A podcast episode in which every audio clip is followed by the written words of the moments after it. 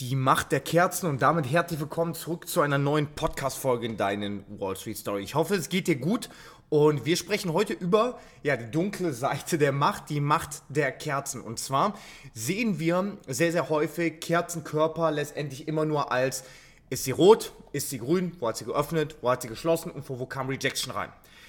Die eigentlichen Informationen stecken aber erst dann in der Kerze, wenn wir verstehen, wie diese zustande kommen, beziehungsweise welche Grundphänomene diesen Kerzen letztendlich zugrunde liegen.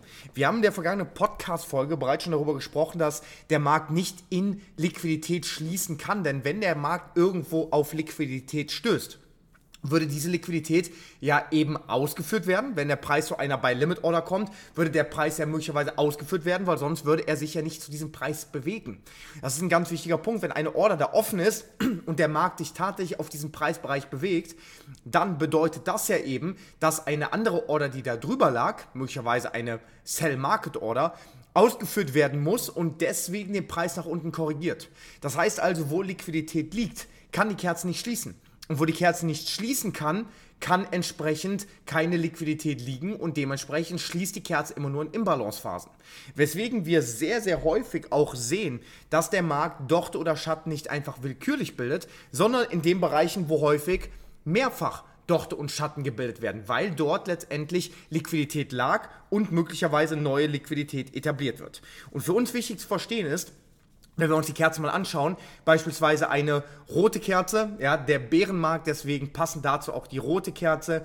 Sie hat einen Eröffnungskurs, einen Schlusskurs, das ist ein ja, recht großer roter Körper, vielleicht kannst du dir den jetzt einfach mal geistig vorstellen, hat oben einen kleinen Docht und hat aber einen möglich interessanten Schatten. Dann sehen wir, der Schatten, der ist ein bisschen größer und der zeigt, wow, in dem Bereich, wo der Schatten gebildet wurde, da lag Liquidität, die hat dazu geführt, dass sich der Markt ordentlich nach oben bewegt. Was bedeutet, diese Liquidität wurde entsprechend jetzt aufgebraucht. Das heißt also, in dem Bereich, wo der Schatten liegt, brauchst du jetzt in aller Regel nicht mehr nach Liquidität zu schauen, denn die ist ja erfolgreich im Markt etabliert.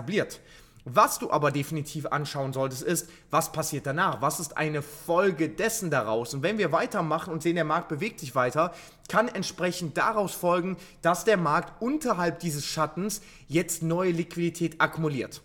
Ja, wenn wir uns mal überlegen, die Kerze entstand auf H4 kann also bedeuten, dass auf kleineren Zeiteinheiten bereits schon wieder kleine Aufwärtstrends etabliert wurden, von denen wir natürlich angehalten werden und sagen, wir müssen die Stops unter das Tief legen. Entsprechend sammelt sich da ordentlich Liquidität an, weshalb wir extrem häufig bei einer Umkehr, bei einer Rejection sehen. Stell dir beispielsweise vor, rote Kerze nach unten, kleiner Docht nach oben, größerer Schatten nach unten. Wir sehen sehr, sehr häufig, dass die zweite Kerze nicht sofort nach oben schießt bei einer Reversal, sondern meist doch mal mit einem Schatten ins tiefere Tief dippt, bevor die Kerze dann trotzdem grün endet. Und das ist eben diese waschechte Rejection oder das ist eben diese waschechte Umkehr, weil wir da sehen, der Markt holt sich nochmal die Liquidität aus dem tieferen Tief, die dazu führt, dass der Markt dann seinen Reversal machen kann.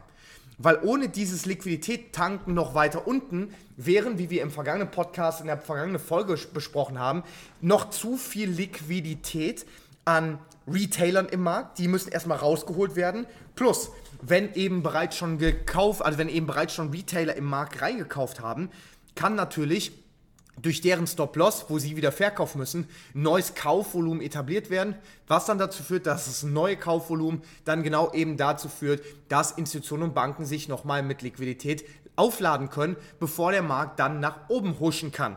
Und das ist ein ganz, ganz wichtiger Prozess zu verstehen. Und so kommen letztendlich diese Kerzendochte und Kerzenschatten im Vergleich zu den Kerzenkörpern immer zu ganz, ganz aussagekräftigen Informationen, die uns auf M1, M3, M5 deutlich überlasten würden in aller Regel, weswegen das häufig halt auch Computer übernehmen, aber auf H1 geht es mittlerweile, also mit viel Training kannst du das auch regelmäßig auf H1 beobachten.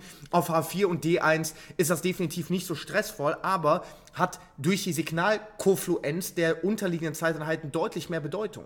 Das heißt also, diese Kerzenkörper und Kerzendocht und Schatten sind für uns eigentlich so Alpha und Omega.